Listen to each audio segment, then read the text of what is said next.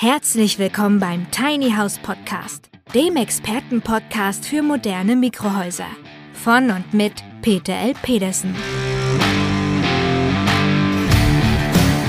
Wir bringen Ihnen die Vorteile von Minihäusern näher und sprechen mit Fachleuten aller Sparten.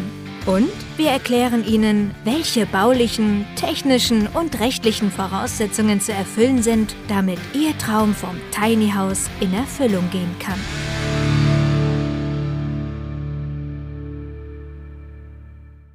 Und äh, wenn ihr dann morgens aufsteht, habt ihr dann ähm, Tauwasser an den Fenstern? Genau, morgens, also ich bin schon eigentlich ein großer Fan von Fenster offen lassen, ähm, gerade weil so vier, vier Leute die Luft verbrauchen. Und das ist dann halt im Winter nicht so ganz, also ich habe es mir jetzt nicht getraut bei minus 15 und zwei Babys. Wäre vielleicht auch gegangen und da hätte man die Heizung vielleicht ein bisschen aufdrehen müssen oder so. Aber und dann war schon einiges an Wasser an den Fenstern so, weil draußen ist es richtig knackig kalt und vier Leute haben halt, schwitzen doch recht einiges aus wahrscheinlich. Ja, das ist wohl sehr wahrscheinlich, dass Menschen ein wenig Wasser ausschwitzen. Doch wie viel und was das überhaupt mit Tiny Houses zu tun hat, das wollen wir in dieser Folge besprechen. Moin moin, verehrte Tiny House Enthusiasten und hier kommt eine neue Folge rund um das Thema Mikrohäuser und heute sprechen wir über das Problem Schimmel. Wir hatten das Problem Schimmel im Tiny House ja schon ein paar Mal so nebenbei angesprochen und ich bin jetzt gebeten worden, doch ein wenig über die Hintergründe und vernünftige Lösungsansätze zu referieren und das möchte ich heute tun. Als erstes sollten wir uns einmal die Frage stellen, was überhaupt Schimmel ist und welche Auswirkungen es auf den menschlichen Körper und Organismus haben kann. Also der Begriff Schimmel bzw. Schimmelpilze ist eigentlich ein Sammelbegriff, der sowohl Pilze als auch typische Pilzfäden und Sporen definiert. In der Wachstumsphase entwickeln Schimmelpilze sogenannte Zellfäden. Die sind eigentlich farblos und mit dem menschlichen Auge eigentlich nicht zu sehen. Erst wenn die sich jetzt vermehren, bilden sie sogenannte Sporen und die sind oft gefärbt, je nachdem grau oder auch schwarz können sie sein und die sind tatsächlich sichtbar. Ja, und wenn wir uns jetzt über Schimmel im Haus, also auch im Tiny House unterhalten, dann gibt es im Wesentlichen drei Faktoren, die dieses begünstigen. Das eine ist Feuchtigkeit, das zweite ist der Nährstoffangebot und die Temperatur. Nun kennen wir ja Feuchtigkeit durchaus aus dem Badezimmer, wo eventuell sogar nach dem Duschen die Feuchtigkeit von den Fliesen herunterfließt. Das alleine ist es aber noch nicht, darüber wollen wir uns gleich etwas näher unterhalten. Viel spannender dürfte es einmal sein, was denn überhaupt unter Nährstoffangebot zu verstehen ist, was mögen Schimmelpilze besonders gerne. Ja, und davon gibt es in Tiny Houses üblicherweise sogar sehr viel, weil ein großer Teil der Tiny Houses ja aus Holz gebaut wird. Aber auch Tapetenkleister, Kunststoffe, Gummi, Silikon, ihr denkt bitte an die Fugen auch im Badezimmer, genauso aber auch Teppichböden und Kleber für den Fußboden oder Farben und Lacke, aber auch Leder, alles das kann ein hervorragender Nährboden für Schimmelpilze sein.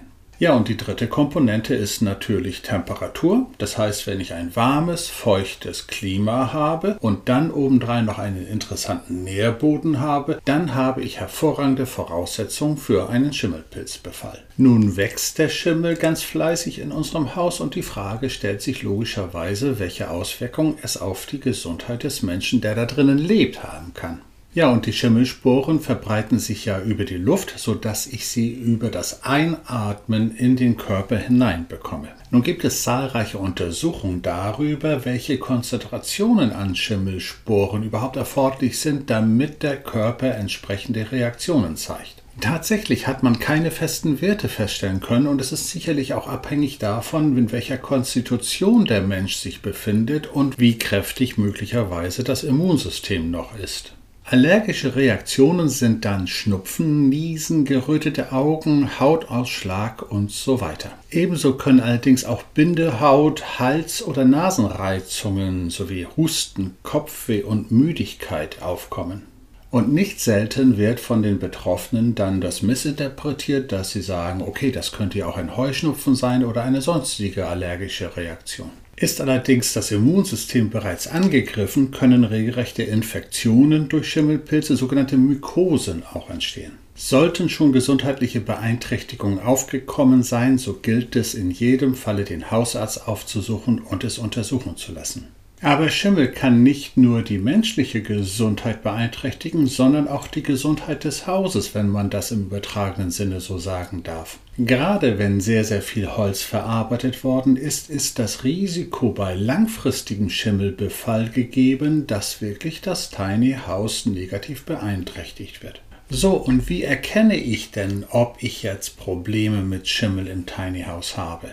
Die direkte Konfrontation mit Schimmelbefall ist natürlich immer die feuchteste Stelle im Haus und das ist in aller Regel das Badezimmer. Hier solltet ihr euch in jedem Falle die Fugen und die Silikondichtungen ansehen, ob die bereits befallen sind. Doch das Badezimmer selbst ist eigentlich nicht das große Problem, weil da ist es offensichtlich, dass ich dort natürlich mit sehr, sehr viel Luftfeuchtigkeit und Wasser hantiere. Viel subtiler und viel nerviger ist es, wenn im Wohnraum Schimmel aufkommt. Ja, und hier sind es insbesondere die Ecken und die Hintergründe, die sehr, sehr schlecht durchlüftet sind. Und das ist typischerweise bei Tiny Houses hinter den Sofas der Fall oder auch hinter den Schränken. Es macht also absolut Sinn, regelmäßig einmal hinter das Sofa oder auch hinter den Schrank zu schauen. Hat sich dort bereits Schimmel entwickelt, ist es höchste Eisenbahn, jetzt auch zu handeln. Eine relativ einfache Maßnahme ist es ganz einfach, das Sofa oder auch den Schrank etwas von der Wand abzurücken. Damit wird sichergestellt, dass eine Hinterlüftung hinter Sofa und Schrank möglich ist. Das alleine ist aber nicht ausreichend, das ist nur eine kleine Nebenlösung. Viel entscheidender ist es allerdings, dass wir jetzt anfangen, Ursachenforschung zu betreiben. Wir hatten ja schon festgestellt, dass die Kombination zwischen Temperatur und Luftfeuchtigkeit ganz entscheidend ist. Also eine Maßnahme, die immer in einem Tiny House wichtig erscheint, ist, Bitte schafft euch ein Hygrometer an. Das misst die relative Luftfeuchtigkeit in eurem Wohnraum. Eine vernünftige relative Luftfeuchtigkeit sollte um und bei 60 Prozent sein. Jetzt kann es natürlich sein, dass ihr bei längerem Aufenthalt feststellt, dass die Luftfeuchtigkeit steigt. So, und wie entsteht das Ganze jetzt?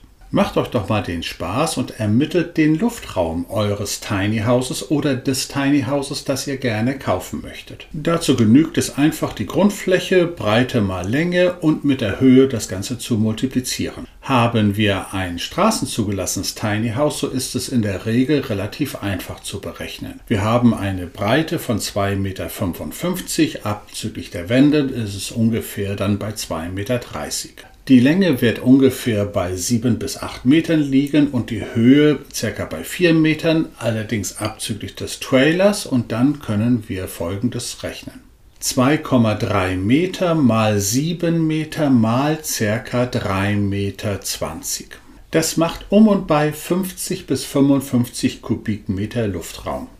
Zum Vergleich rechnen wir auch nochmal einen Bungalow, der mit einer Grundfläche von 48 Quadratmetern und ca. 3,5 Meter Höhe ausgerichtet ist. Da kommen wir auf einen Luftraum von ca. 100 Kubikmeter. Diese beiden Zahlen halten wir einmal fest, 50 Kubikmeter und 100 Kubikmeter.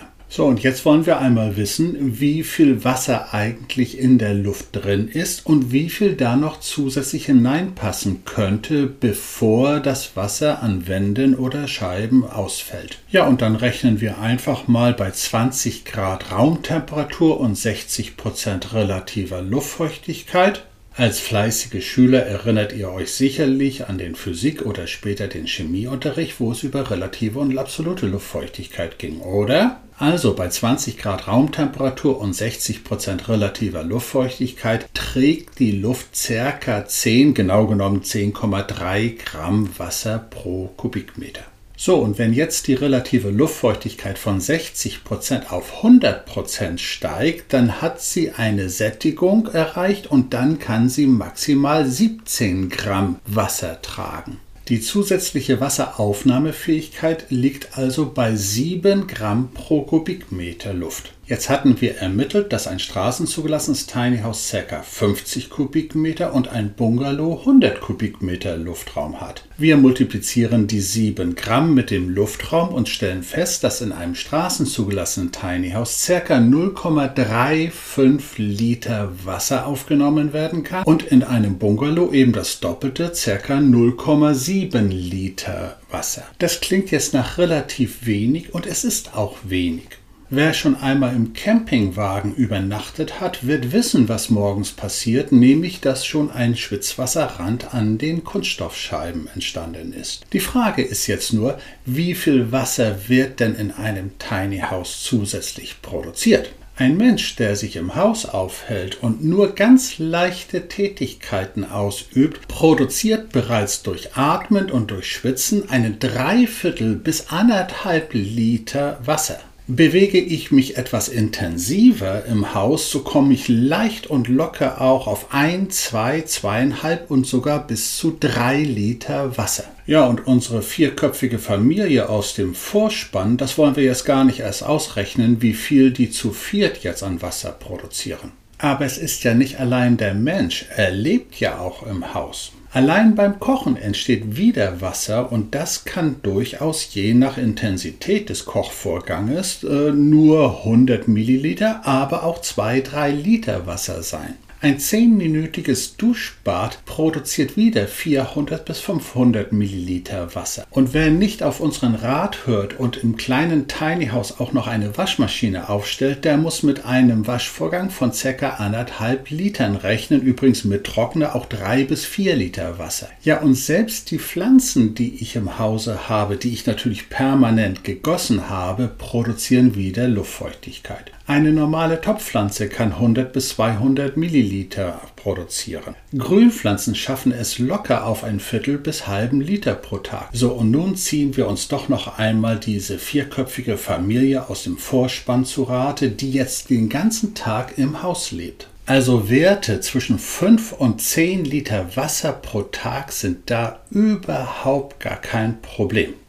Ja, und jetzt bedarf es sicherlich keiner großen mathematischen Grundkenntnisse herauszufinden, dass diese Mengen an Wasser in der Luft nicht gehalten werden können. So, und damit hätten wir die entscheidende Ursache für Schimmelbefall, nämlich Schwitzwasser oder wie es auch so schön heißt, Kondenswasser. Und wir reden ja hier nicht über ein klein wenig Wässerchen, sondern wir reden über Liter. Und an diesem Punkt sei mir schon einmal eine Grundempfehlung erlaubt. Wenn Ihnen irgendein Handwerker oder Hersteller jetzt sagt, ich habe mit Feuchtigkeit im Tiny House keine Probleme, weil ich diffusionsoffene Wände habe, dann schmeißen Sie den Typen raus, weil er keine Ahnung hat.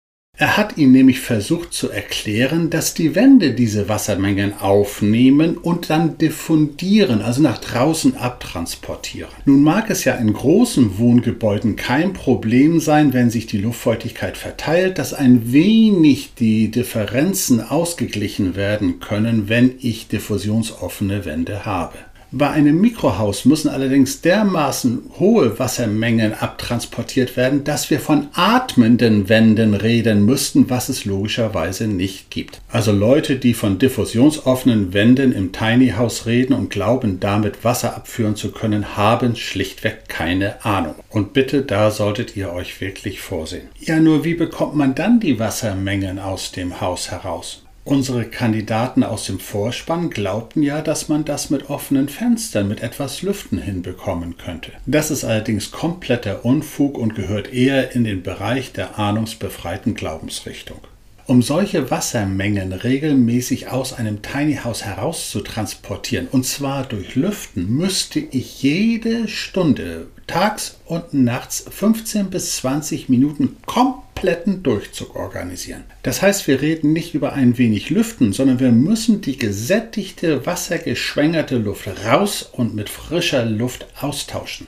Das Ergebnis lautet also, mit Lüften allein kann ich die Wassermengen überhaupt nicht in den Griff bekommen. So, und dann gibt es natürlich einige Spezialisten, die sagen, du musst einfach nur heizen, weil wärmere Luft tatsächlich mehr Wasser aufnehmen kann und dann schlägt es sich nicht mehr an den Scheiben nieder. Das ist auch tatsächlich der Fall. Nun lass uns einfach mal sehen, wie viel Wasser die wärmere Luft aufnehmen kann. Wir hatten festgestellt, dass wir bei 20 Grad und 60 Prozent relativer Luftfeuchtigkeit ca. 7 Gramm zusätzliches Wasser hineinpacken können heizen wir unsere Bude jetzt richtig ein und kommen auf 25 Grad Raumtemperatur, dann kann die Luft tatsächlich statt 7 nunmehr 13 Gramm aufnehmen. Ja, und das heißt, das Tiny House mit 50 Kubikmeter Luftraum kann jetzt nicht 0,35, sondern 0,65 Liter Wasser aufnehmen. Und unser berechneter Bungalow dann entsprechend 1,3 Liter zusätzliches Wasser.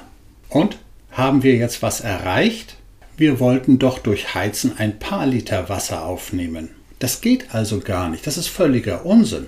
Das Problem wird also nicht gelöst, sondern obendrein auch noch verschärft. Wenn jetzt nämlich die Raumtemperatur wieder sinkt, dann habe ich umso mehr Wasser, was jetzt ausfällt und damit kann ich regelrecht eine Tropfsteinhöhle produzieren. Also auch hier noch einmal Vorsicht vor Leuten, die euch erzählen wollen, dass man durch Heizen das Problem Kondenswasser und damit Schimmelbefall lösen kann. Das ist kompletter Blödsinn. Ach ja, und in diesem Zusammenhang sollten wir natürlich auch noch festhalten, dass das Problem Kondenswasser im Sommer eigentlich nicht so schlimm ist. Da kann ich durchaus ja auch mit offenem Fenster wohnen und leben.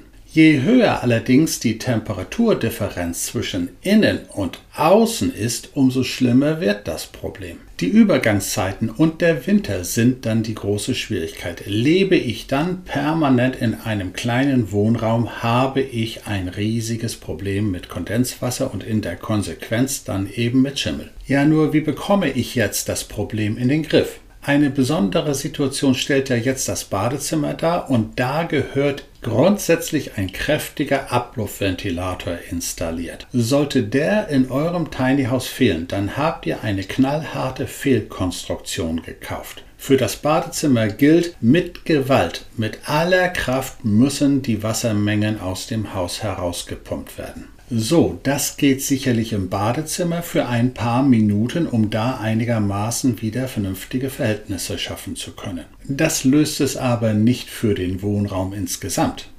Und es gibt tatsächlich nur zwei Möglichkeiten, das Feuchtigkeitsproblem in der Wohnung in den Griff zu bekommen. Entweder tausche ich die verbrauchte, geschwängerte Luft gegen frische Luft aus oder ich entfeuchte die Luft absolut. Und letzteres wollen wir uns ganz kurz einmal ansehen. Wir hatten ja bereits festgestellt, dass wärmere Luft mehr Wasser tragen kann und kältere Luft dann weniger Wasser tragen kann. Kühle ich die Luft ab, so fällt Wasser aus, und zwar absolut. Ja, und dafür gibt es eine interessante Technik, die nennt sich Wärmepumpe. Wer mit diesem Begriff nicht viel anfangen kann, ich garantiere euch, fast jeder hat eine Wärmepumpe bei sich im Haus. Und das ist in der Küche der Kühlschrank. Der hat nämlich eine Kältefläche und eine Wärmefläche. Wie so eine Wärmepumpe technisch funktioniert, googelt ihr bitte mal im Internet, das wollen wir hier nicht näher besprechen. Der Kühlschrank nutzt jetzt allerdings nur die Kälte und die Wärme schmeißt er hinter dem Kühlschrank wieder raus. Wenn ich jetzt allerdings beide Techniken, nämlich die Abkühlung und die Anwärmung hintereinander nutze, dann passiert etwas Interessantes. Ich kühle die Luft ab, Wasser fällt aus und wenn ich die Luft wieder anwärme, habe ich auf einmal in Anführungsstrichen trockenere Luft mit einer relativ niedrigeren Luftfeuchtigkeit. Dieses Prinzip nutzen Luftentfeuchter, die eben auf Wärmepumpen basieren aber auch moderne Klimaanlagen, die eigentlich zum Kühlen oder auch zum Heizen genutzt werden, können entfeuchten, wenn beide Techniken hintereinander genutzt werden. Und selbst ein kleiner Luftentfeuchter ist durchaus in der Lage, 3, 4, 5 Liter Wasser pro Tag aus dem Luftraum herauszuziehen. Das ist ein gängiges, einfaches Prinzip, aber es ist auch technisch sehr aufwendig, weil es auch sehr viel Strom kostet. Und deshalb lass uns bitte noch einmal über den Luftaustausch sprechen. Damit kommen wir nämlich zu sogenannten Luftwärmetauschern. Das sind insofern ganz pfiffige wie aber auch einfache Systeme, die tatsächlich die Luft austauschen, aber gleichzeitig die gespeicherte Wärme wieder zurückholen. Hier gibt es wieder zwei verschiedene Systeme. In großen Wohnräumen wird in der Regel das sogenannte Gegenstromprinzip genutzt. Solche Geräte saugen einerseits die verbrauchte Luft heraus und pumpen gleichzeitig Frischluft herein und parallel wird dann die Wärme an die frische Luft, die hineingepustet wird, wieder abgegeben. Das sind allerdings in aller Regel sehr große und aufwendige Geräte, die in einem Mikrohaus in der Regel auch nichts zu suchen haben. Ein zweites Prinzip ist allerdings sehr viel einfacher und das ist die sogenannte Pendeltechnik. Solche Geräte saugen eine gewisse Zeit, zum Beispiel eine Minute lang, die verbrauchte Luft aus dem Wohnraum heraus. In aller Regel ist dann hinter dem Lüfter ein sogenannter Keramikkern verbaut, der diese Abwärme aufnimmt. Ja, und nach so einer Minute Absaugen hält der Ventilator an und dreht anders herum. Dann pustet er Frischluft in das Haus hinein und der Keramikkern gibt die gespeicherte Wärme an die frische Luft ab. Wir tauschen also tatsächlich die verbrauchte Luft gegen Frischluft aus und regenerieren die Wärme, das heißt wir betreiben Wärmerückgewinnung. Ja, und gute wärmerückgewinnende Luftwärmetauscher schaffen einen Austausch von ca. 50 Kubikmeter pro Stunde. Das heißt also, dass jede Stunde 300 bis 400 Milliliter an Wasser aus dem Haus herausgepumpt werden können. Wenn also der Luftwärmetauscher Tag und Nacht läuft, also 24 Stunden läuft, kann so ein Gerät täglich spielend bis zu 10 Liter Wasser aus dem Haus herauspumpen. Und damit hätten wir eine absolute Sicherheit, dass man ganzjährig auch in einem Tiny House wohnen und leben kann, wenn man die richtige Technik einsetzt. Die Wärmerückgewinnung beläuft sich je nach Größe des Keramikkerns ungefähr bei 90 bis 94 Prozent. Ja, und was den Stromverbrauch angeht, kann ich nur sagen, die Luftwärmetauscher, die ich verwende in unseren Tiny Houses, verbrauchen ca. 3 Watt pro Stunde. Wenn also der Wärmetauscher komplett einen Monat lang läuft, so ist der Stromverbrauch, wenn ich mal so von 30 Cent ausgehe, circa bei 60, 65 Cent an Energieverbrauch pro Monat für ein frisches Haus. Nun gibt es auf dem Markt allerdings auch Geräte, die diese 3 Watt noch einsparen wollen. Dabei wird der Wärmetauscher noch mit einer Photovoltaikanlage verbunden und für den Nachtbetrieb, wenn die Sonne nicht scheint, wird dann noch eine Batterie eingerichtet. Ob allerdings für diese Energieeinsparung, die ja pro Jahr ca. 7 Euro beträgt, wirklich Hunderte von Euro bezahlt werden sollten, das ist natürlich jedem Einzelnen selbst überlassen. Also ich biete so etwas meinen Kunden nicht an. Immerhin sind unsere Tiny Houses ja voll baugenehmigungsfähige Tiny Houses. Man hat eh einen Stromanschluss an die öffentliche Versorgung und da machen diese paar Watt nicht so viel aus. Wichtig ist allerdings bei der Installation eines Luftwärmetauschers, dass das ganze Konzept auch auf die Raumgröße ausgelegt ist. In einem straßenzugelassenen Tiny House ist das relativ einfach. Da habe ich ein Einzimmerhaus. Habe ich allerdings einen Bungalow mit einem extra Schlafzimmer und vielleicht sogar noch einem kleinen Arbeitszimmer, dann muss die Luftverteilung natürlich darauf ausgelegt werden. Es hilft also nichts, wenn ich einfach nur einen Luftwärmetauscher in der Wohnstube installiere und das Schwitzwasser dann im Schlafzimmer verbleibt. Ja, und in diesem Zusammenhang sei mir auch noch das Thema Mobilheime erlaubt zu erwähnen.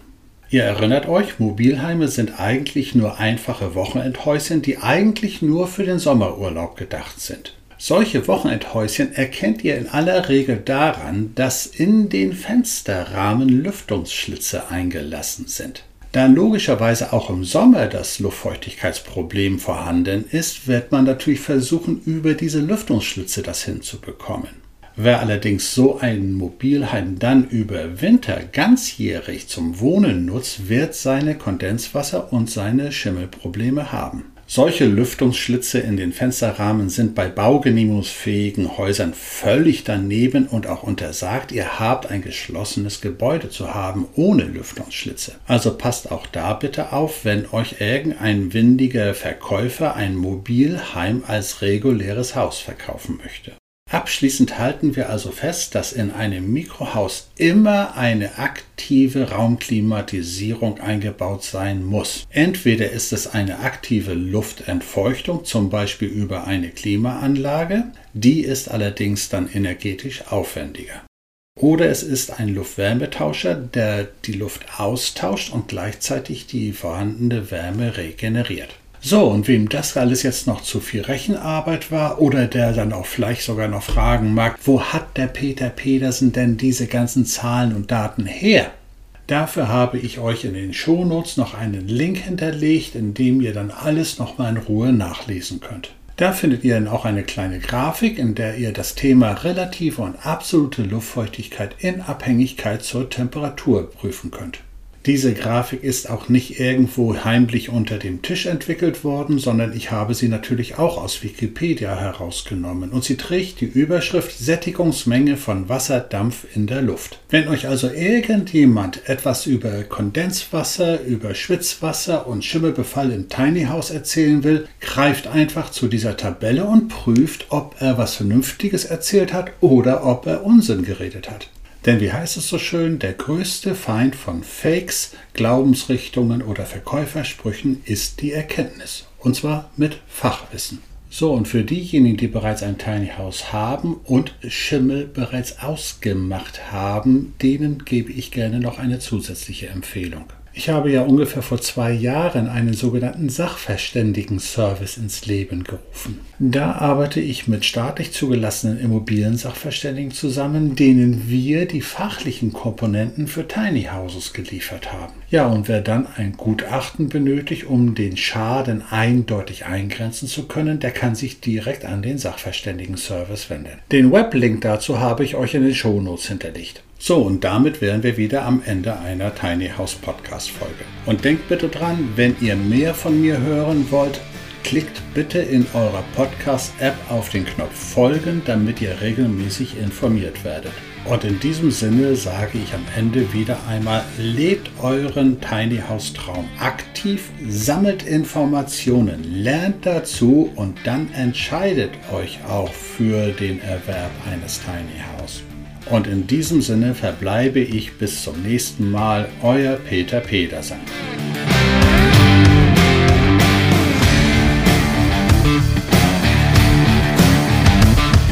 Der Tiny House Podcast ist eine Produktion der Berufsakademie Mecklenburg-Vorpommern in Zusammenarbeit mit der Rolling Tiny House GmbH. Wenn Sie mehr zu den Tiny Houses wissen möchten oder in einem Mini-Haus einmal Probe wohnen wollen, dann schauen Sie doch einfach auf www.rolling-tiny-house.de.